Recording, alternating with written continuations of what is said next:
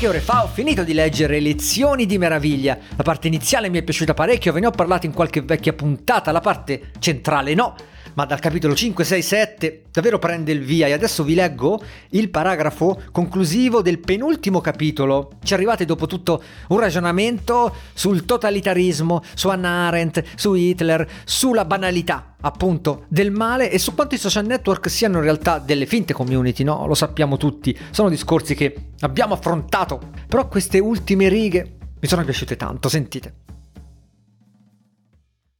Occorre immaginare nuovi modelli di convivenza con l'idea che non saranno mai definitivi e salvifici, ma sempre dei tentativi, delle teorie, delle pratiche più o meno adatte a favorire la libertà di esercizio della meraviglia di ciascuno. Isolandoci, oggi rischiamo di chiuderci e di sottrarci la ricchezza della meraviglia dell'altro. La meraviglia, forse, è come la felicità, è vera solo se è condivisa.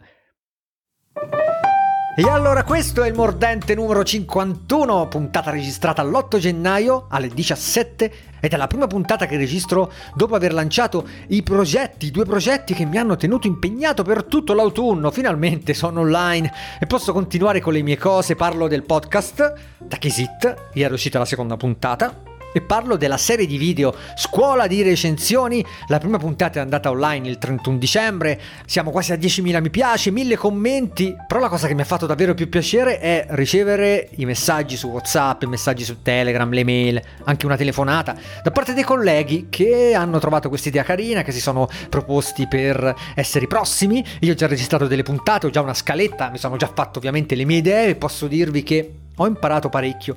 Ogni personaggio, ogni persona che ho incontrato mi ha lasciato qualcosa, mi ha dato tanta voglia di fare e sono convinto che poi alla fine di questo giro sarò un professionista migliore, sarò davvero un professionista migliore perché avrò cercato di rubare un po' qua e là, ma soprattutto avrò capito i loro approcci.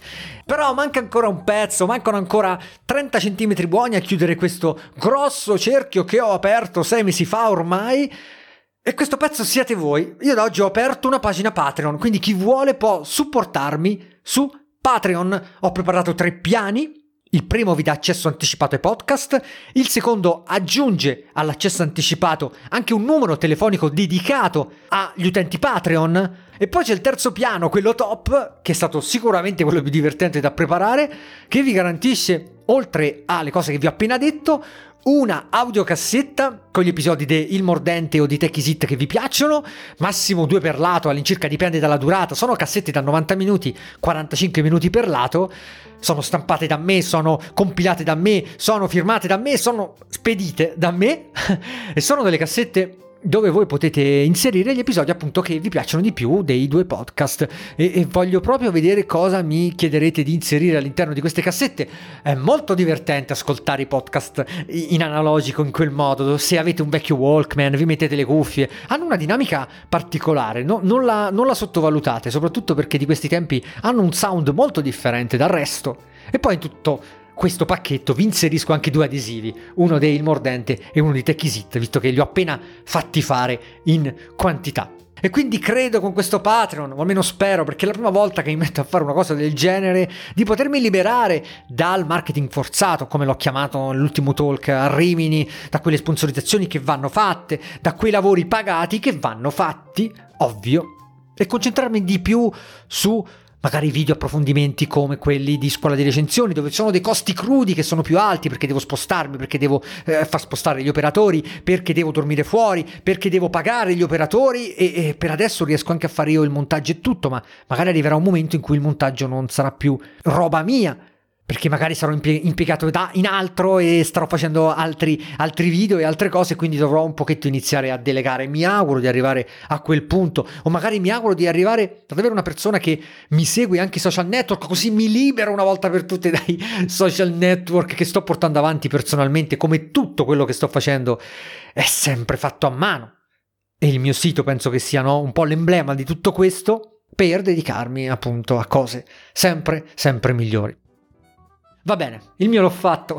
Se vi ho un pochetto incuriosito, andate su patreon.com slash Riccardo Palombo e là trovate tutti i dettagli sul supporto.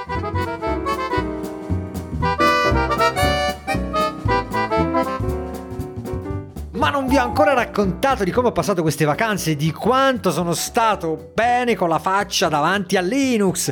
Wow, vi ho detto no, che sto aggiornando, che ho aggiornato la Workstation Ryzen ormai, ho fatto un montaggio un po' particolare, ho tolto l'impianto a liquido per mettere le ventole perché volevo qualcosa di super silenzioso. Tra l'altro ho fatto fare dei lavori al mio amico Davide del negozio qua a Roma HD8 System, poi vi farò vedere tutto questo. È stato saldato sul processore un pin perché si era staccato, ho moddato la RX 5007 mettendoci un dissipatore a tre ventole, insomma tutte cose di cui parleremo nel video, però in questo periodo natalizio davvero sono stato tante tante ore davanti a Linux. Ho provato tante distro. Sapete che io approvo tanto Elementary OS per quel suo impatto grafico, per quanto è pronta. Tu la installi ed è pronta e ogni scelta ha un suo perché. Però alla fine mi sono detto proviamo qualcosa di un pochetto più evoluto anche per le personalizzazioni, per quello che volevo fare. Volevo tornare a utilizzare su desktop un, un Windows Manager tiling e quindi i3 o, o Sway o quello che c'è.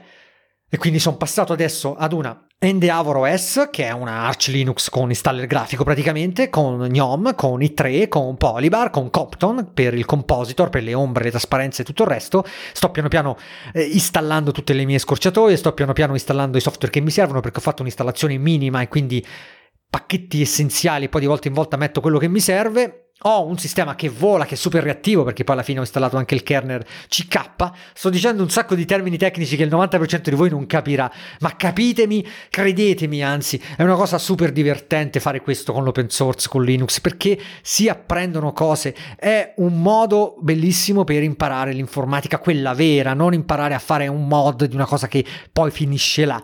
Qua si, si, usa un sistema operativo che poi trovate ovunque, si, si, lavora con degli strumenti che poi vi trovate a disposizione per qualsiasi tipo di approccio, che sia lo sviluppo web, perché prepararsi un ambiente del genere per lo sviluppo web è meraviglioso, sia il, la sicurezza informatica, sia lo smanettamento su, su, su Android, su Linux, su queste cose qua. E quindi fidatevi di me, mettete la faccia anche voi su Linux perché è un'esperienza, se siete degli informatici ovviamente, è un'esperienza che vi lascia qualcosa dentro. Però in tutto questo ho provato tantissime distro eh, e quella che mi ha un pochetto più sorpreso è Clear Linux che in realtà potrei trasformare nel setup che ho adesso qua. Super veloce, super reattiva con tutte le ottimizzazioni che ha, davvero schizza, davvero vola più di qualsiasi altra distro e, e quindi mi Terrò anche una partizione con Clear Linux per monitorarla un po' e via dicendo. Devo ancora decidere se rifare un'installazione pulita con Arch o tenere questa con Endeavor OS, ma in fin dei conti sono la stessa cosa. E poi Arch installata manualmente con quell'installer che ti porta via mezzo pomeriggio è uno spreco di tempo davvero in alcuni passaggi, non in tutti, perché quel livello di profondità ci sta. Non sono contro questo però sfatiamo il mito che, che, che sia una, una, una, cosa difficile da fare. Ovvio, non è consigliata a chi ha le prime armi, però è semplicemente noiosa. Ci sono delle cose che a inizio 2020 non si possono più fare ancora a mano. Per quale motivo devo compilarmi quel file a mano quando ci sono tool e script che lo fanno in, in, in una frazione di secondo per me? E, e, quindi, bah, non lo so, ci penserò ancora un attimo. Comunque, poi vi mostrerò tutto questo e vi spiegherò un po' meglio cosa ho fatto. Ho anche messo eh, online i miei dots, i miei file di configurazione, quindi condividerò tutto questo poi con voi così che possiate replicare il mio setup se vi va, se vi piace. È molto personale, ripeto, una cosa che segue il mio modo di fare, ovviamente, però questo è proprio il bello no, della personalizzazione Linux. Quando la volta scorsa parlavo con Maurizio Natali su TechEasit di quanto macOS mi, mi stia stretta a un certo punto proprio perché mi mancano queste cose, intendevo proprio ed esattamente questo. Il prossimo passaggio magari potrebbe essere quello di usare DaVinci Resolve su Linux per fare anche il montaggio video, perché già dal punto di vista creativo in tutto il resto sto usando sempre più GIMP, sto usando sempre di più Darktable e quindi ecco che riesco a, a forse liberarmi di Windows.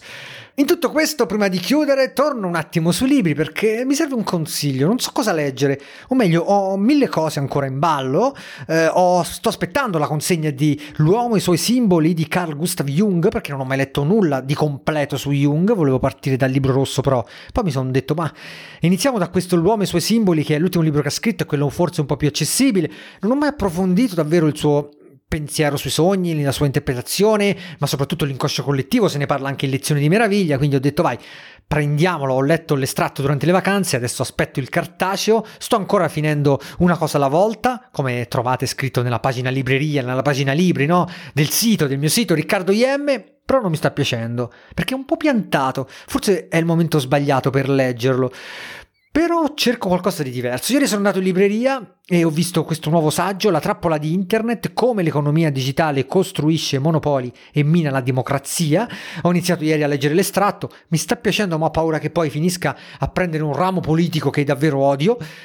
Però se voi magari l'avete già letto, consigliatemi, è uscito il 3 dicembre 2019, quindi è una cosa abbastanza nuova. E ho visto anche Io sono vivo, voi siete morti su Philip Dick è una cosa che volevo approfondire, che vorrei approfondire, però se voi avete letto un bel saggio anche in inglese appena uscito, meglio, meglio se di informatica, vorrei leggere qualcosa di molto più tecnico come vi dicevo nella puntata di fine 2019, tornare un po' ai white paper. E sto mettendo in mezzo tante cose su, sul mio Kobo perché su Pocket mi mando degli articoli tecnici, ad esempio sto un po' approfondendo tutta la questione dei container, dei docker e via dicendo perché ho un progetto su, quelli, su quelle cose là e volevo un po' metterci, tornare a metterci le mani dopo anni di, di, di, di abbandono. Però se avete ecco, letto qualcosa che vi è piaciuto particolarmente, ormai insomma i miei gusti, no? Eh, so, sapete quali sono?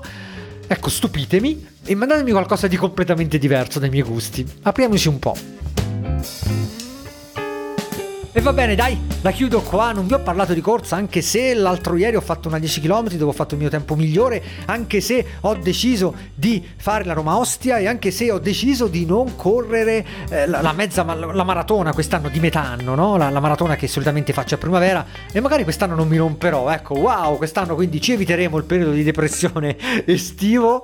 Eh, farò una maratona in autunno, eh, adesso farò mezze, voglio migliorare parecchio nella velocità, nella qualità, facendo 10 km e mezzi.